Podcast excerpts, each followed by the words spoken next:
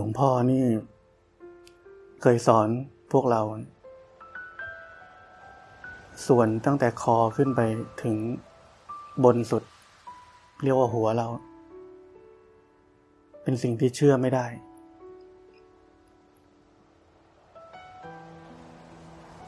ในความหมายคือ อย่าเชื่อความคิดตัวเอง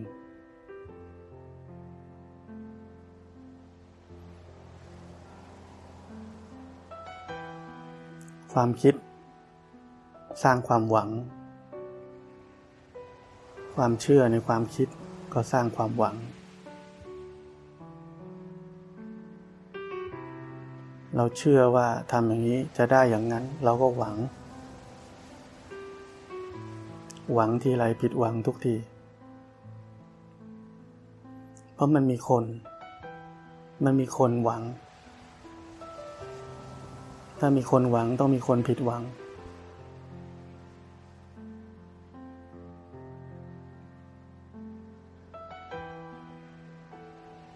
แต่ถ้าเราเพียงแค่ รับรู้ ปัจจุบันธรรม ในแต่ละขณะไปเรื่อย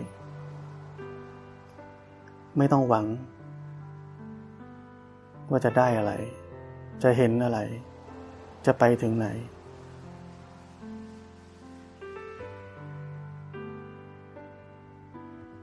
การเพียงแค่รับรู้แบบนั้น เป็นทางของการปฏิบัติธรรม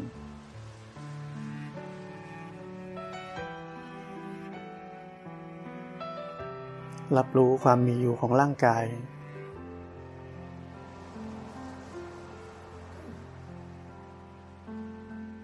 เมื่อไหร่มีความคิด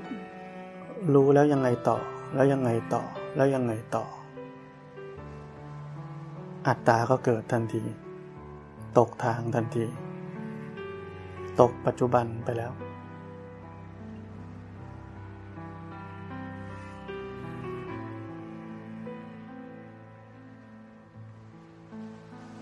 มิจฉาทิฏฐิมันชอบสร้างคน มันชอบทำให้เราคิดว่าเราเป็นคนคนหนึ่ง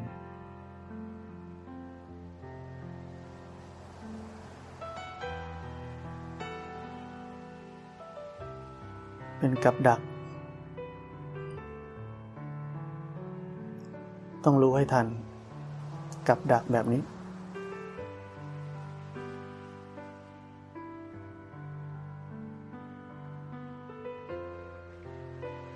ความคิด หลอกนักปฏิบัติ หลอกคนทุกคน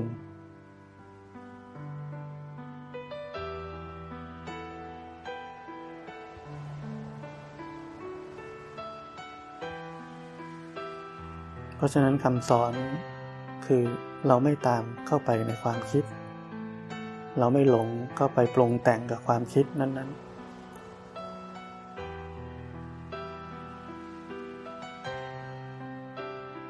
มีความคิดเกิดขึ้นรู้ทัน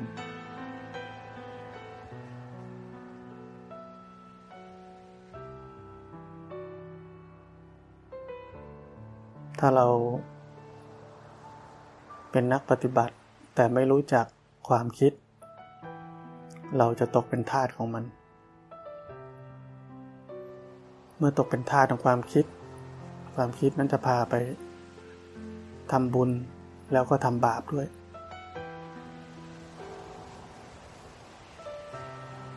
พอเมื่อไหร่ที่เราเชื่อความคิดยึดมั่นในความคิด ความคิดนั้นจะพาเราไปได้ทั้งสองทาง เราจะไปเหนือความคิดไม่ได้ เหนือบุญเหนือบาปไม่ได้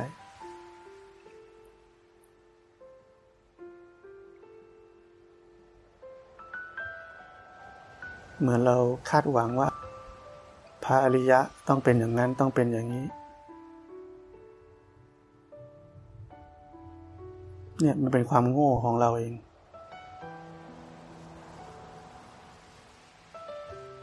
เราได้แต่อ่านหนังสือ แล้วก็ไปตัดสินครูบาอาจารย์ ใช่ไม่ใช่ โอ้อันนี้เรานับถือใช่ ไม่นับถือไม่ใช่คความโง่ของเราเอง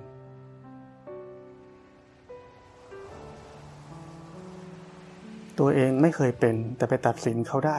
ลองคิดว่าโง่ขนาดไหน ตัดสินสิ่งที่ตัวเองไม่รู้อะอกุศลเกิดในใจไม่รู้ตัวไม่รู้เรื่อง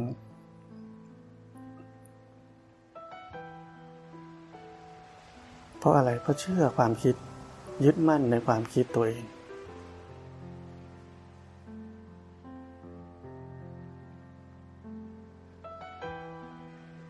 เคยฟังครูบาอาจารย์พูดบ่อย พวกเราชาวพุทธนักปฏิบัติ โอ้องค์นี้เป็นพระอรหันต์แล้ว รู้ได้ยังไง เคยเป็นเหรอ ถึงรู้ว่าพระอรหันต์เป็นยังไงโอ้ยองค์นี้ไม่ใช่หรอก เคยเป็นเหรอ ถึงรู้ว่าเขาไม่ใช่ พระอริยะโสดาบันสกิทาคามีอนาคามี พระอรหันต์เคยเป็นหรอ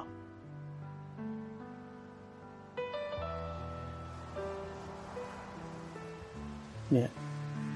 เราจะเห็นว่าความคิดเนี่ยไปทางบุญก็ได้ ไปทางบาปก็ได้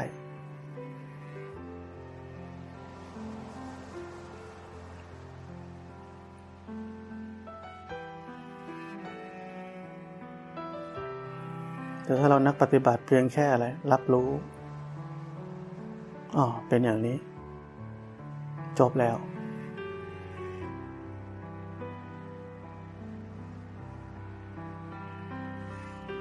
อ๋อท่านเป็นแบบนี้จบแล้ว เหมือนท่านเขมานันทะนี่ เคยเล่า ท่านอยู่หลวงพ่อเทียน หลวงพ่อเทียนก็เป็นคนที่ เรียกว่าเดาทางไม่ออกเลย วันหนึ่งพูดอย่าง วันหนึ่งพูดอีกอย่าง เรื่องเดียวกันนั่นแหละ วันหนึ่งตอบอย่างหนึ่ง อีกวันหนึ่งตอบอีกอย่างหนึ่งคนละทางเลย เรื่องเดียวกันแต่ตอบ เรียกว่า หัวกับก้อยเลย ภาษาสมัยนี้เราต้องเรียกว่า ย้อนแย้ง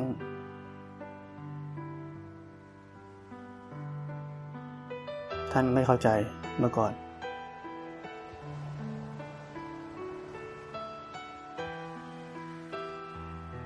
อยู่ไปอยู่ไปท่านก็อ้อก็ท่านเป็นแบบนี้ เข้าใจแล้ว ตอนเราไม่เข้าใจเราก็เกิดอกุศล อาจจะไม่พอใจครูบาอาจารย์อะไรวะวันหนึ่งตอบอย่างหนึ่งวันหนึ่งตอบอีกอย่างหนึ่งเหมือนคนไม่มีหลักเกณฑ์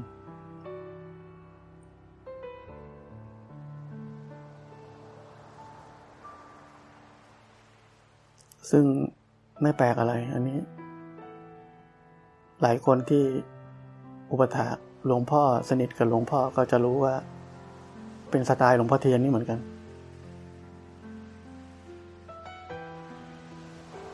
ตอบคนหนึ่งอย่างตอบคนหนึ่งอีกอย่างหนึ่งคำถามเดียวกันนั่นแหละ ถ้าไอ้ลูกศิษย์พวกยึดมั่นความคิดตัวเองมากๆ เอาคำตอบที่ตอบกูนี่แหละถูก เอาไปทะเลาะกับคนอื่นเถอะไปหาคนอื่นโกหก เนี่ย ความยึดมั่นในความคิดเนี่ยมันพา คนเราทำบาปอกุศล ง่ายๆ เพราะไม่รู้จักเหตุปัจจัย ไม่รู้จักความเป็นเช่นนั้นเอง ไม่มีธรรมะในระดับวิปัสสนา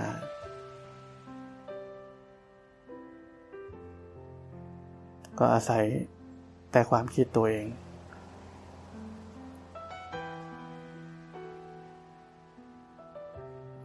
โลกนี้วุ่นวาย เพราะทุกคนเชื่อความคิดตัวเอง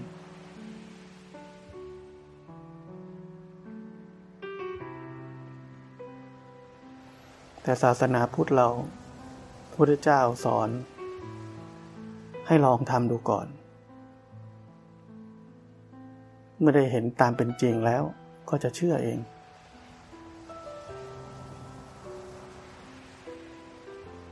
ท่านไม่ได้สอนให้เชื่อความคิด ท่านไม่ได้สอนให้เชื่ออะไรง่าย ๆ ท่านไม่ได้สอนให้เราเชื่อแม้กระทั่งตัวท่าน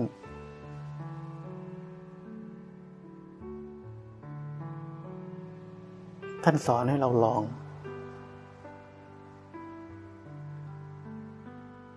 แล้วความเชื่อความศรัทธามันเกิดจากการที่เราได้ลองทำดูแล้ว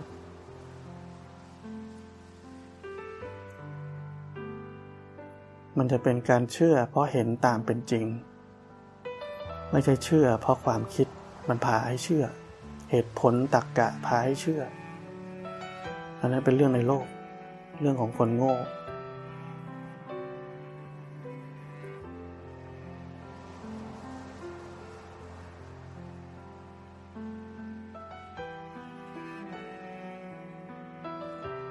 ราะฉะนั้นเรานักปฏิบัติ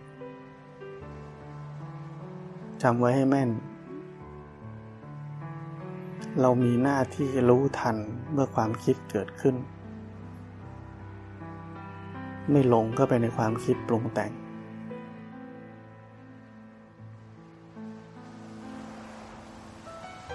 อย่าเพลิดเพลินกับความคิดไม่ว่าจะดีหรือไม่ดีก็ตาม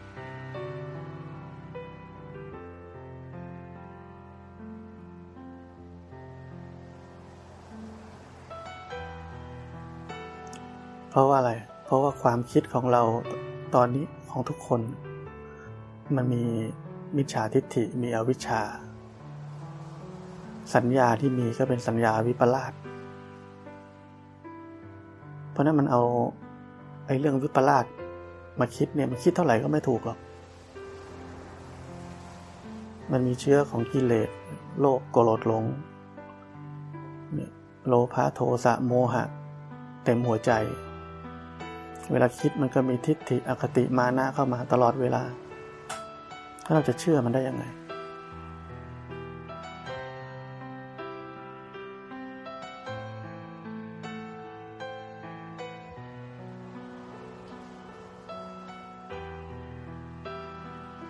เราปฏิบัติธรรม เข้าใจการปฏิบัติธรรมให้ถูกว่า เราไม่ได้ปฏิบัติเพื่อ ให้จิตนี้สบาย ไม่ได้ปฏิบัติเพื่อให้จิตนี้เบาสบายโปร่งโล่ง เราปฏิบัติเพื่อจะเห็นทุกสิ่งตามเป็นจริง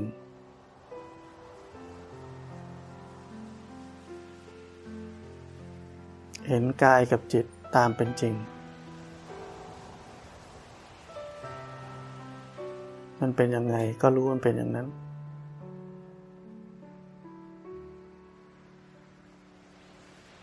เห็นไปเรื่อย จนสุดท้ายเราเข้าใจว่าอ๋อ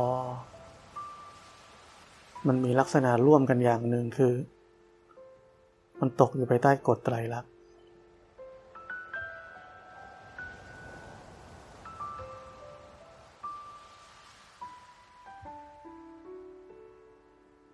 จะยืนจะเดินจะนั่งจะนอนจะใช้ชีวิตในชีวิตประจำวันมันก็เห็นได้ทั้งนั้น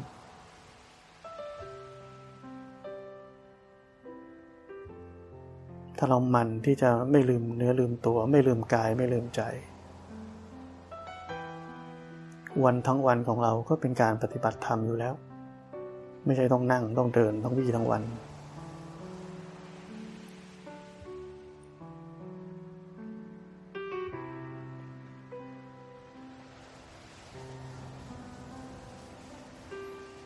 แต่เราอาศัยชีวิตที่วิเวกสันโดษ ไม่มีภาระการงานที่มากเกินไป ไม่มีกิจกรรมที่ไร้สาระ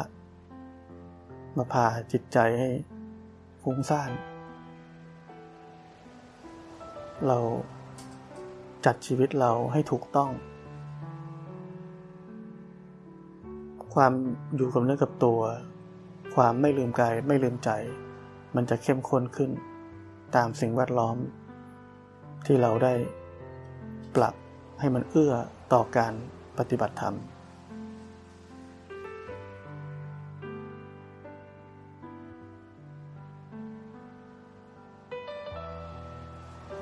อะไรไม่จำเป็นเราก็ตัดออก ตัดทิ้ง เรื่องราวอะไร ความสัมพันธ์ใด ๆ ไม่จำเป็น ตัดออก ตัดทิ้ง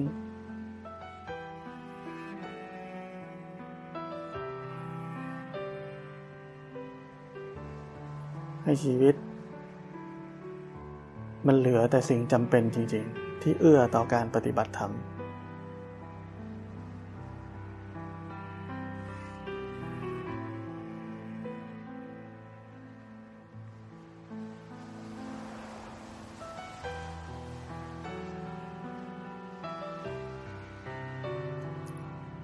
ที่บอกว่าเราปฏิบัติธรรมเนี่ยเราไม่ใช่ปฏิบัติเพื่อให้จิตนี่มันสบาย เพราะอะไร เพราะเป้าหมายในการเห็นตามเป็นจริง เพื่อจะเห็นว่ากายกับจิตนี้เป็นตัวทุกข์ มีแต่ทุกข์ล้วนๆถ้ามันเป็นตัวทุกข์เนี่ยมันจะสบายได้ไหม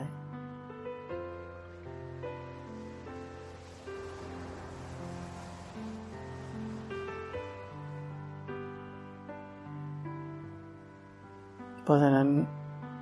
นักปฏิบัติไปกันผิดทางเยอะ ไปทำให้จิตมันสบาย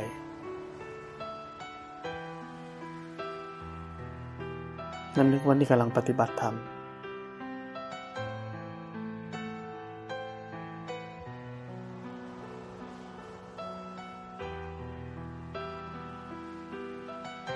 เรามีหน้าที่เห็นตามเป็นจริงว่ามันเป็นตัวทุกข์ กายนี้เป็นตัวทุกข์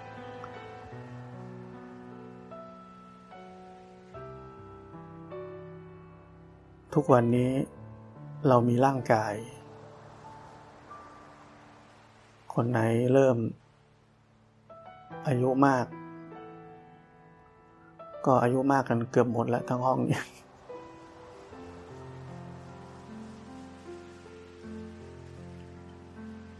ก็เราจะรู้สึกได้ว่าร่างกายนี้เป็นทุกข์ เจ็บนี่ปวดนู่น ป่วยอย่างนี้ พลังงานตก อะไรก็ว่าไป ตาเริ่มฝ้าฟาง เหี่ยวบนทุกส่วน ตึงอยู่ส่วนเดียวคือหู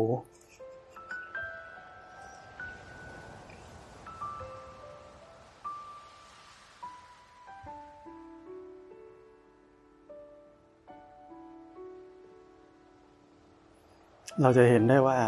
ร่างกายนี้ก็เป็นทุกข์พอสมควรแล้ว แต่สังเกตให้ดี เรายังใช้ร่างกายนี้หาความสุขได้เหมือนกัน เรายังมีความสุขในการเห็นรูปที่สวย เรายังมีความสุขในการกิน อาหารที่อร่อย เรายังมีความสุขในการดมสิ่งที่หอม เรายังมีความสุขในการได้ยินสิ่งที่น่าฟัง เรายังมีความสุขในสัมผัส อะไรก็ได้ที่เราชอบ จะเห็นว่าแม้ว่าเราก็รู้ว่าร่างกายนี้เป็นทุกข์นะ แต่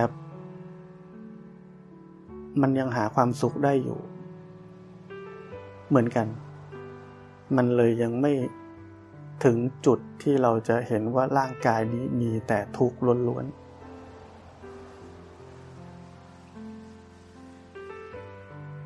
แต่เราปฏิบัติไปปฏิบัติไป ค่อยๆ ปฏิบัติไป จนถึงวันหนึ่ง เราหาความสุขไม่ได้ ผ่านทางตาหูจมูกลิ้นกายใจนี้ เราถึงจะเข้าใจว่ากายนี้แหละเป็นทุกข์ล้วนๆ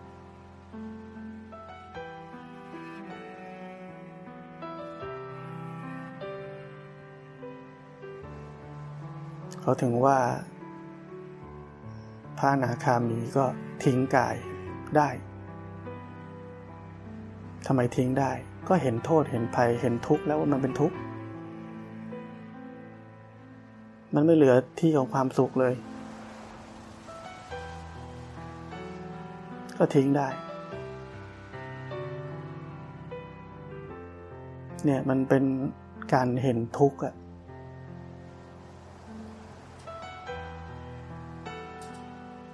จิตก็เหมือนกัน เรียนรู้เข้าไปเห็นเข้าไปจนมันเห็นวันหนึ่งมันเป็นทุกข์จริงๆอะหาความสุขจากมันไม่ได้เหมือนกัน มันก็ไม่เอามือนเราอยู่กับใครอะ เพราเราก็ทุกข์มากอะอยู่ไอ้นี่ทุกข์มีแต่ทุกข์อย่างเดียวหาสุขไม่ได้เลย เราจะอยู่กับมันไหมเราก็ไม่อยู่อะมันเป็นธรรมชาติเนี่ยถึงบอกว่าพระเจ้าสอนเราเนี่ยมันเป็นกฎธรรมชาติเลย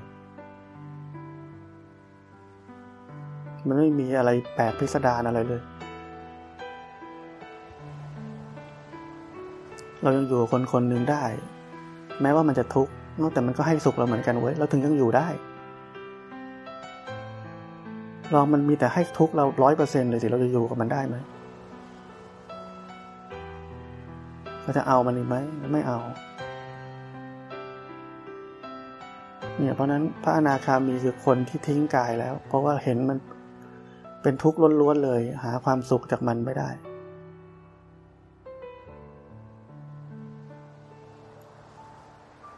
คือหาความสุขจากมันไม่ได้ แต่ก็ไม่ใช่ว่าทุกข์นะก็ไม่ทุกข์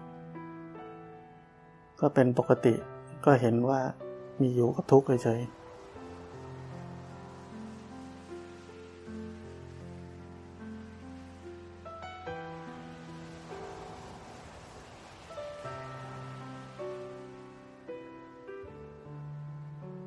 เพราะนั้นเราทุกคนก็มีหน้าที่เป็นแค่กล้องวงจรปิดที่ผมบอก รับรู้ สิ่งที่ผ่านมาผ่านไป ถ้าไม่มีอะไรผ่านมาผ่านไป ก็รับรู้เฉพาะตรงหน้าที่เป็นอยู่สำคัญคืออย่าหลงก็ไปในโลกของความคิดปรุงแต่ง รู้ให้ทัน ไม่ตกเป็นทาสของความคิดไม่ตามเข้าไปในความคิด ไม่ว่าจะคิดดีคิดไม่ดีแล้วไม่มีประโยชน์อะไรก็ไม่ต้องไปคิด เนี่ยรู้ให้ทัน ก็ทำอยู่แค่นี้แหละ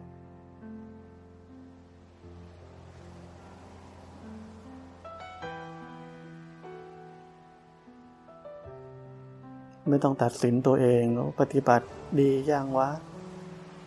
ขี้เกียจไปไหมนู่นนี่นั่นสารพัดสารเพแค่รู้จักทำหน้าที่ให้มันถูกต้องมีระเบียบวินัย อันนี้พอแล้ว ไม่ไปทำไอ้เรื่องที่ไม่ควรจะต้องทำก็พอแล้ว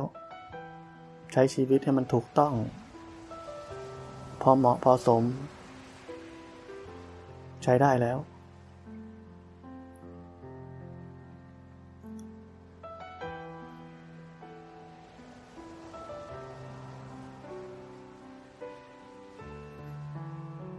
เหมือนบางคนนี่ชอบไปเที่ยว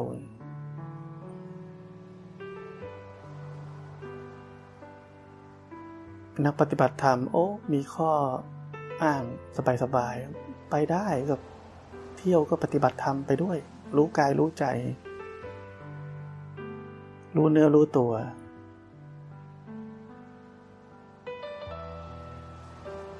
อันนี้ไม่เห็นเลยว่า กำลังตกเป็นเหยื่อ ของกิเลสที่มันหลอก ไม่เห็นเลยว่า แท้จริงเบื้องลึกเรากำลังได้ความสุขจากร่างกายนี้ ตาหูจมูกลิ้นกายใจ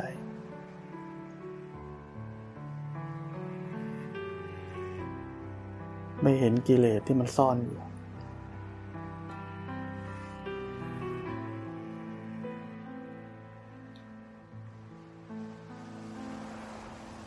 นึกว่าไปรู้เนื้อรู้ตัวไม่ทุกข์อันนี้ใช้ได้แล้วนี่มันก็ต้องได้แหละ เพราะว่ารู้เนื้อรู้ตัวไม่ทุกข์ก็มันไปชอบทำสิ่งที่มันชอบ สิ่งที่มันเป็นความสุข มันจะทุกข์ยังไง มันก็ไม่ทุกข์ดิ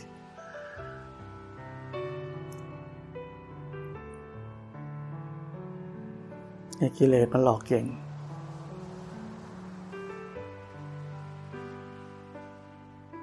หลอกให้เราเข้าใจว่าเราปฏิบัติธรรมอยู่ เราปฏิบัติธรรมภายใต้กิเลสอยู่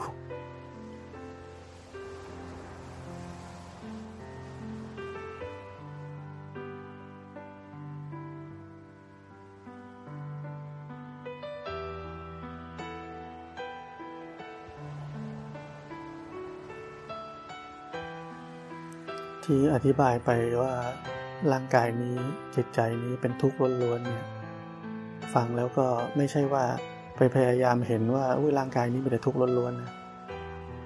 มันจะเป็นไปเอง ค่อยๆฝึกไป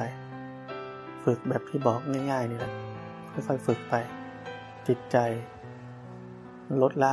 กิเลสลงไป มันค่อยๆเป็นเอง ไม่ต้องรีบไปทำผล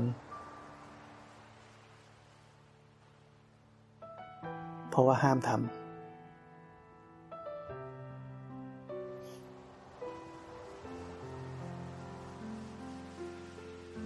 ยิ่งทำยิ่งช้าจำไว้ ยิ่งอยากได้ผลแบบนั้นยิ่งช้า เพราะมีแต่อัตตา บางคนไปฟังว่างสว่างบริสุทธิ์ พาจิตเข้าไปที่ว่างเลย มีคนมาเล่าให้ฟังว่าเข้าได้ด้วย ปึ๊บเข้าไปเลยว่างไม่มีอะไรเลยผ่านคิดไปต่อว่า โอ้นี่แล้วสภาวะที่ครูบาอาจารย์บอกไว้ว่างสว่างบริสุทธิ์โอ้เป็นแบบนี้ เนี่ย ไม่รู้จักไตรลักษณ์เลย ไม่รู้ว่าโคตรภูยานมันต้องผ่านไตรลักษณ์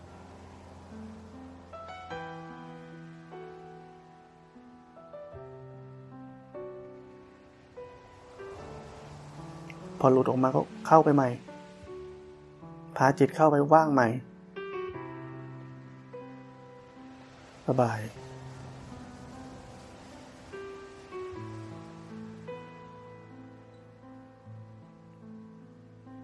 เข้าใจว่านี่เป็นทางลัด โอ้นี่ทางลัด เซนมั่วสุด ๆ เลยเนี่ย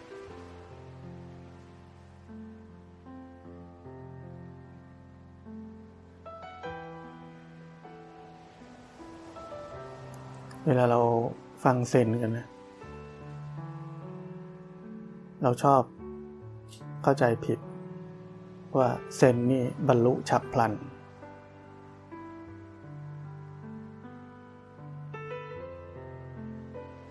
ไปคิดให้ดี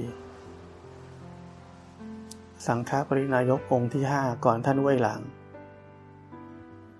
มีลูกศิษย์เต็มวัด ลูกศิษย์เบอร์หนึ่งคือท่านชินเฉา อยู่กับสังฆปรินายกองค์ที่ห้าจนท่านก็จะตายอยู่แล้ว ท่านชินเฉายังไม่บรรลุธรรมเลย อาจารย์บอกเจ้ามายืนอยู่ที่ธรณีประตูนี่นานแล้วยังไม่ข้ามมาสักที จนท่านเว่ยหลางมาอยู่ที่วัดต้องมอบบาทและจีวรให้ท่านเว่ยหลางแทน เพราะฉะนั้นไม่ใช่ว่าเซ็นปุ๊บก็บรรลุธรรมง่ายๆ เราเข้าใจกันผิด ทั้งวัดยังไม่มีเลยขนาดลูกศิษย์เบอร์หนึ่งยังไม่บรรลุธรรมเลย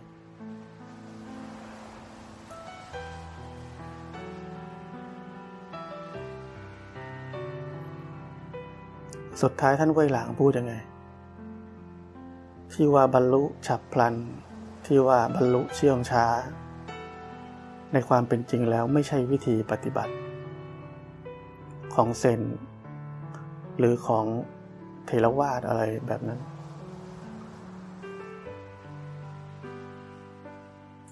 ท่านบอกว่าวิธีปฏิบัติมีวิธีเดียว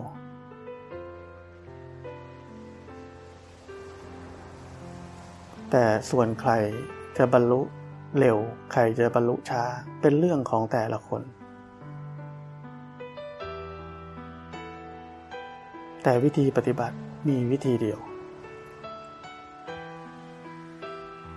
ไม่มีทางอื่น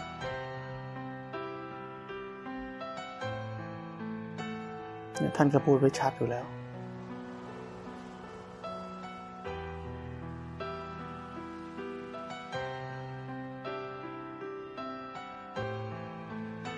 เพราะฉะนั้นอย่าไปหาทางลัดทางลัดก็คือว่าอย่าทำผิดนั่นแหละเรียกทางลัด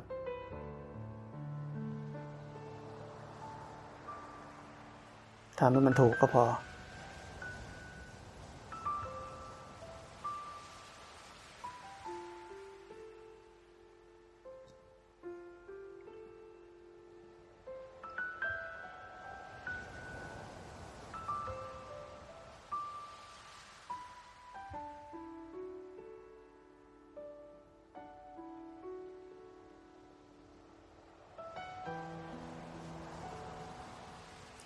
ฏิบัติธรรมนะมันก็เห็นกายกับจิตเนี่ยเป็นทุกข์ไปเรื่อยๆ ตั้งแต่เริ่มนี่แหละ มันจะค่อยๆเห็นไปเรื่อยๆ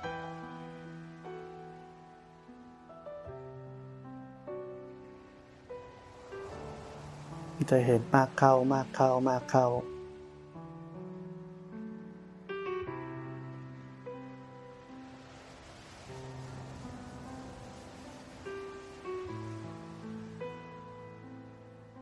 ลึกซึ้งขึ้น ก็เห็นมากขึ้นมากขึ้น มันก็ลำดับความฉลาดทางปัญญายาณมันก็เพิ่มขึ้นเพิ่มขึ้นเพิ่มขึ้น มันก็เลยเป็นชั้นของพระอริยะชั้นต่างๆ คือมีความเข้าใจในกองทุกนี้ลึกซึ้งขึ้นเรื่อยๆ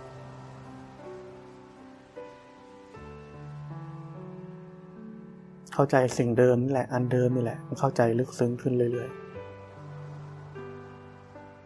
เข้าใจในตอนแรก ก็ตัดสังโยชน์สามละสักกายทิฏฐิวิจิกิจชาศีลปตาปรามาได้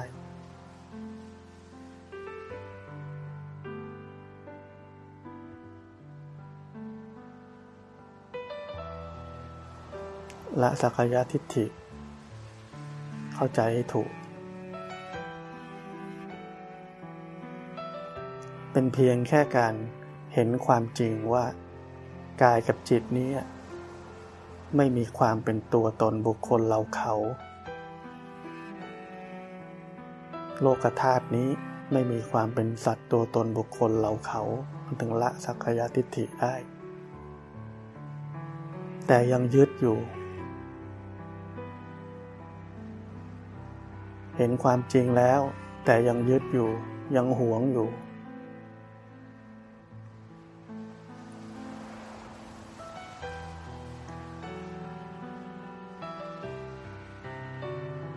เหมือนเราไปอยู่ในที่ดินคนอื่น เกิดมาก็อยู่ในที่ดินนั้น อยู่จนโตสิบปี กฎหมายบอกว่า ถ้าอยู่เกินสิบปีไม่มีใครมาไล่ที่เป็นของเรา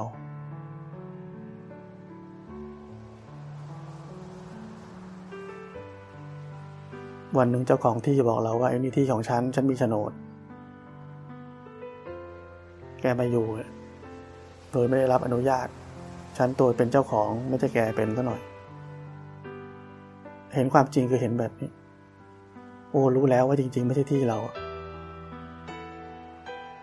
แต่อยู่มานานหวง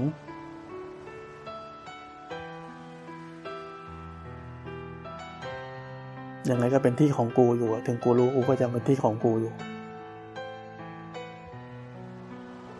นี่แบบนี้ ไม่ใช่โอละสักยทิฏฐิโอแปลว่าโอละอัตตาตัวตนละหมดแล้ว นั่นพาลาหันไม่ใช่โสดาบัน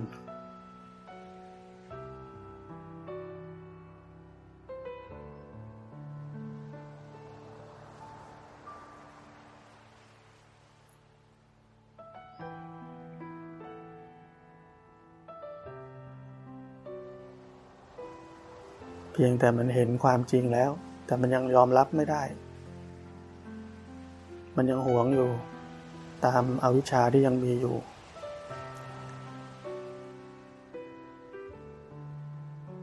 ตามกิเลสที่ยังเหลืออยู่ แต่ก็ไม่ใช่ว่าโอ้มีอัตตาตัวตนเหมือนกับสมัยเป็นปุถุชนเลยก็ไม่ใช่อีก เพราะอะไร เพราะพระโสดาบันนี่ละตัดโลภะมูลจิตสี่ดวงทิ้งไปแล้ว ละแล้ว โมหะมูลจิตอีกดวงหนึ่งก็ละแล้ว เพราะฉะนั้นมันไม่เหมือนเดิมหรอก แต่อย่าไปเข้าใจผิดขนาดว่าไม่มีตัวตนเลย มันยังยึดอยู่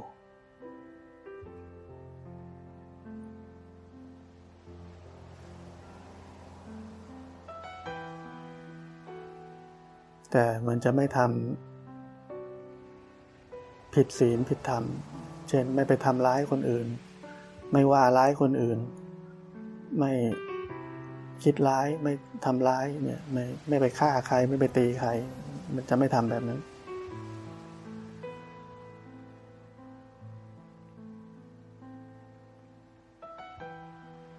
จะโกรธจะไม่ชอบไม่พอใจก็ไม่ทำผิดไปในทางกายวาจา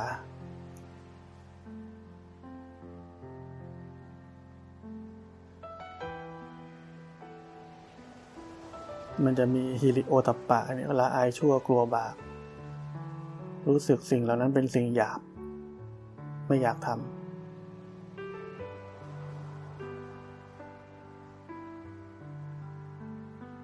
จิตใจจะปราณีตขึ้น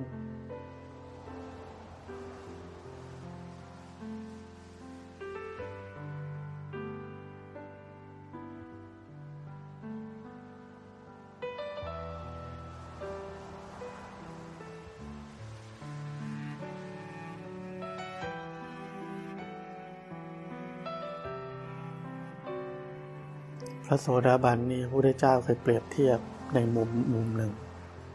จริงๆแล้วถ้าตามพุทธวจนะเนี่ยโอ้โห อธิบายความเป็นโสดาบันนี่ได้เป็นเล่มเลย แต่ถ้าพูดในมุมหนึ่งที่เคยอ่านมาก็พระพุทธเจ้าบอกว่าพระโสดาบัน มีความทุกข์เพียงแค่ขี้ฝุ่นที่ติดปลายเล็บนิ้วก้อย เทียบกับ เดิมที่มันเคยมีอยู่เต็ม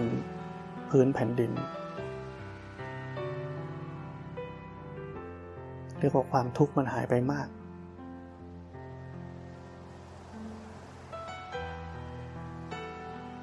มากจนไม่น่าเชื่อ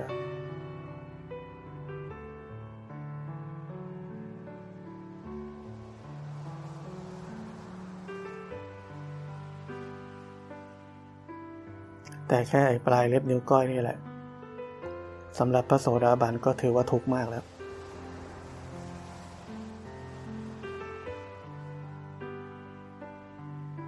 ยังเหลือทางที่ต้องเดินทางที่ต้องไป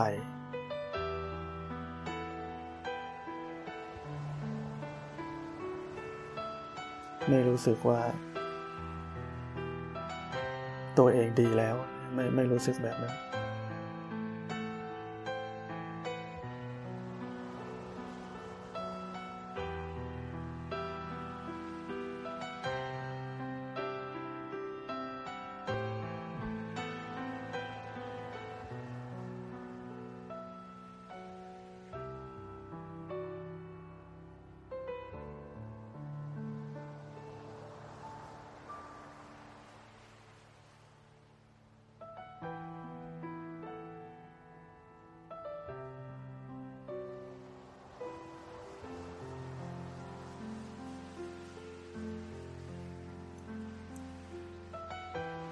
ตร่างกายตรงไหนเกร็ง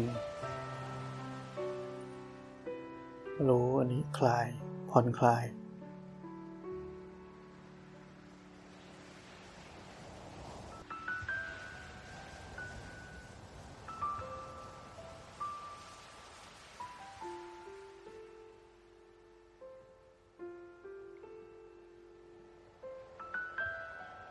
ความคิด แวบไปแวบมา ก็แค่รู้แค่เห็น ไม่เข้าไป เข้าไปก็รู้ทัน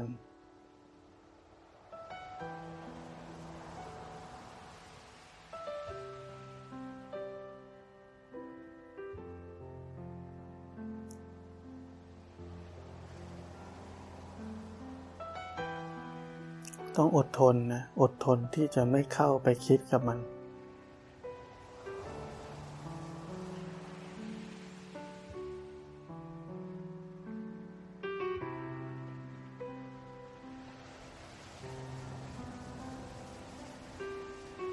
แต่ถ้าเป็นการเป็นงาน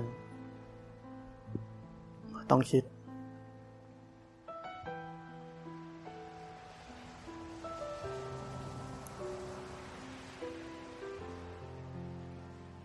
ถ้าเราฝึกแบบนี้ จิตใจมีกำลัง ถึงเวลาคิดการคิดงานก็จะคิดได้ดีได้รอบคอบ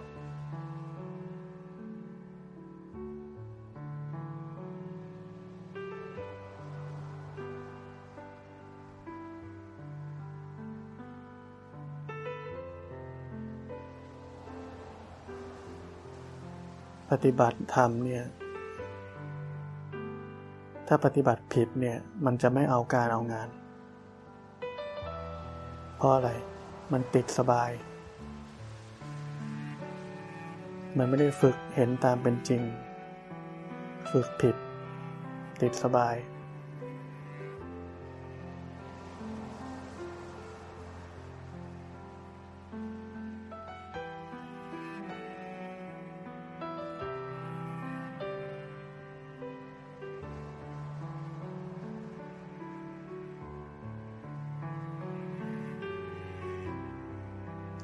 ก็ไม่อยากทำหมดนี้ คิดว่าปฏิบัติธรรมคือเดินจงกรมนั่งสมาธิแค่นั้น อย่างอื่นไม่ใช่นี่เข้าใจผิด ปฏิบัติผิด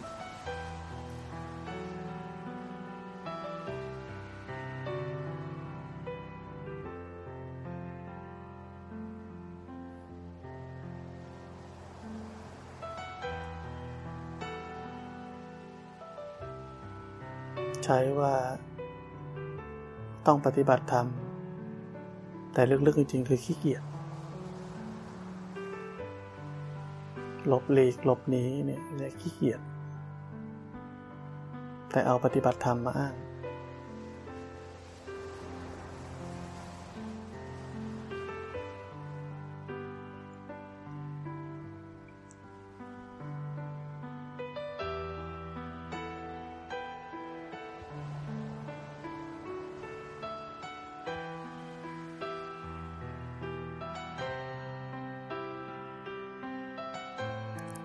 ติดสบาย ปฏิบัติผิดติดสบายเนี่ย โทสะจะขึ้นง่าย ไม่พอใจง่าย หงุดหงิดง่าย เพราะอะไร เพราะมันรักสบาย อยากให้กายกับจิตนี้สบาย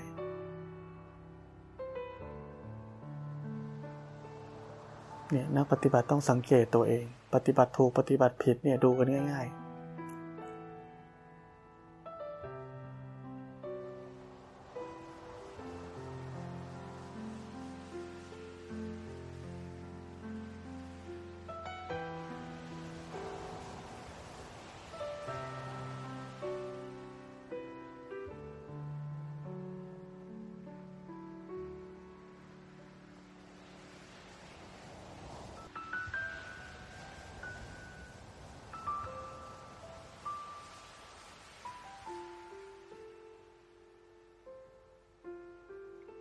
นั่งสมาธิ หลับตาแบบนี้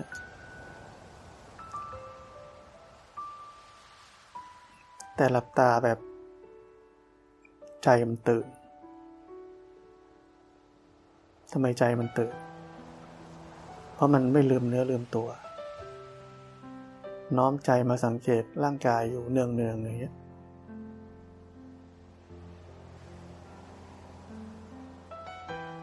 คนไหนนั่งแล้วเริ่มเคลิ้มเริ่มอะไร เริ่มจมไปในความสุขจากความสงบเลย น้อมใจนิดนึงมา สังเกตกาย ให้ใจมันตื่นขึ้น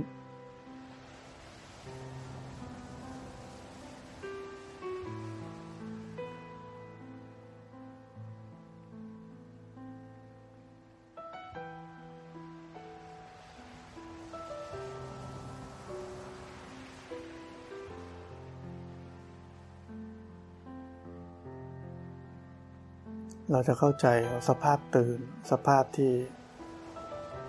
จิตใจนี้ปกติอยู่ เป็นสภาพไม่มีทุกข์ ไม่มีกิเลสขับดันให้ทุกข์เพราะไม่มีอัตตา ถ้าไม่มีอัตตา ก็ไม่มีใครรับทุกข์ เป็นเพียงแค่ กล้องวงจรปิด อันนี้ก็รับรู้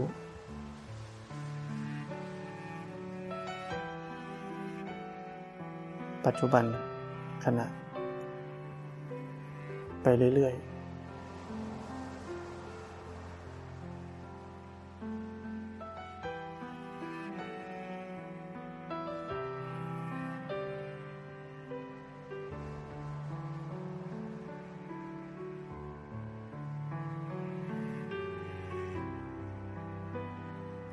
แล้วก็สังเกตร่างกายใครหน้านิ้วคิ้วขมวดก็สังเกตคลายออก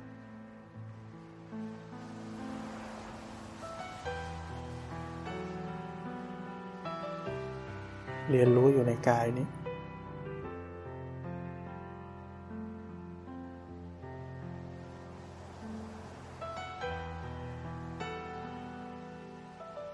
เห็นในมุมของไตรลักษณ์ มันหน้านิ่งคือขมวดเอง มันกล้ามเนื้อมันเกรงเอง เราไม่อยากให้มันเป็นมันก็เป็น พอเราไปรู้สึกรู้ทันมันก็คลายคลายเอง เป็นไปตามเหตุปัจจัยเดี๋ยวมันก็เป็นใหม่เองเนี่ย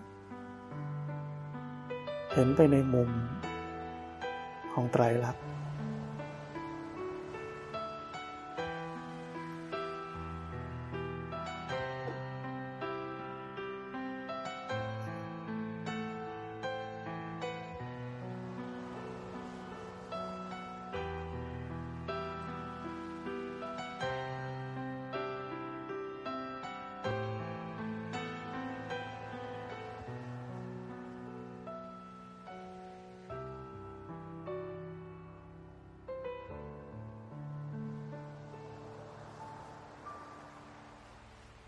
ส่วนใหญ่พวกเราก็นั่งรู้เนื้อรู้ตัวได้ ดีอยู่แล้ว ความคิดก็มีแต่ก็ไม่มาก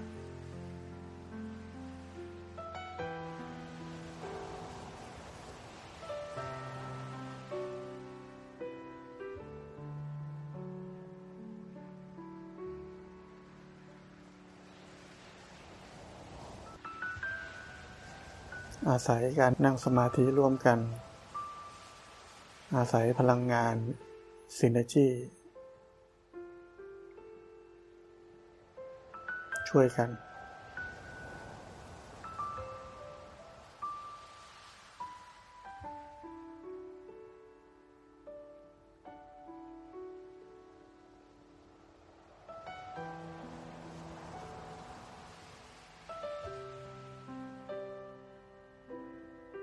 ใครอยากจะอุทิศบุญกุศล จิตมันอยากจะอุทิศบุญกุศลก็ทำได้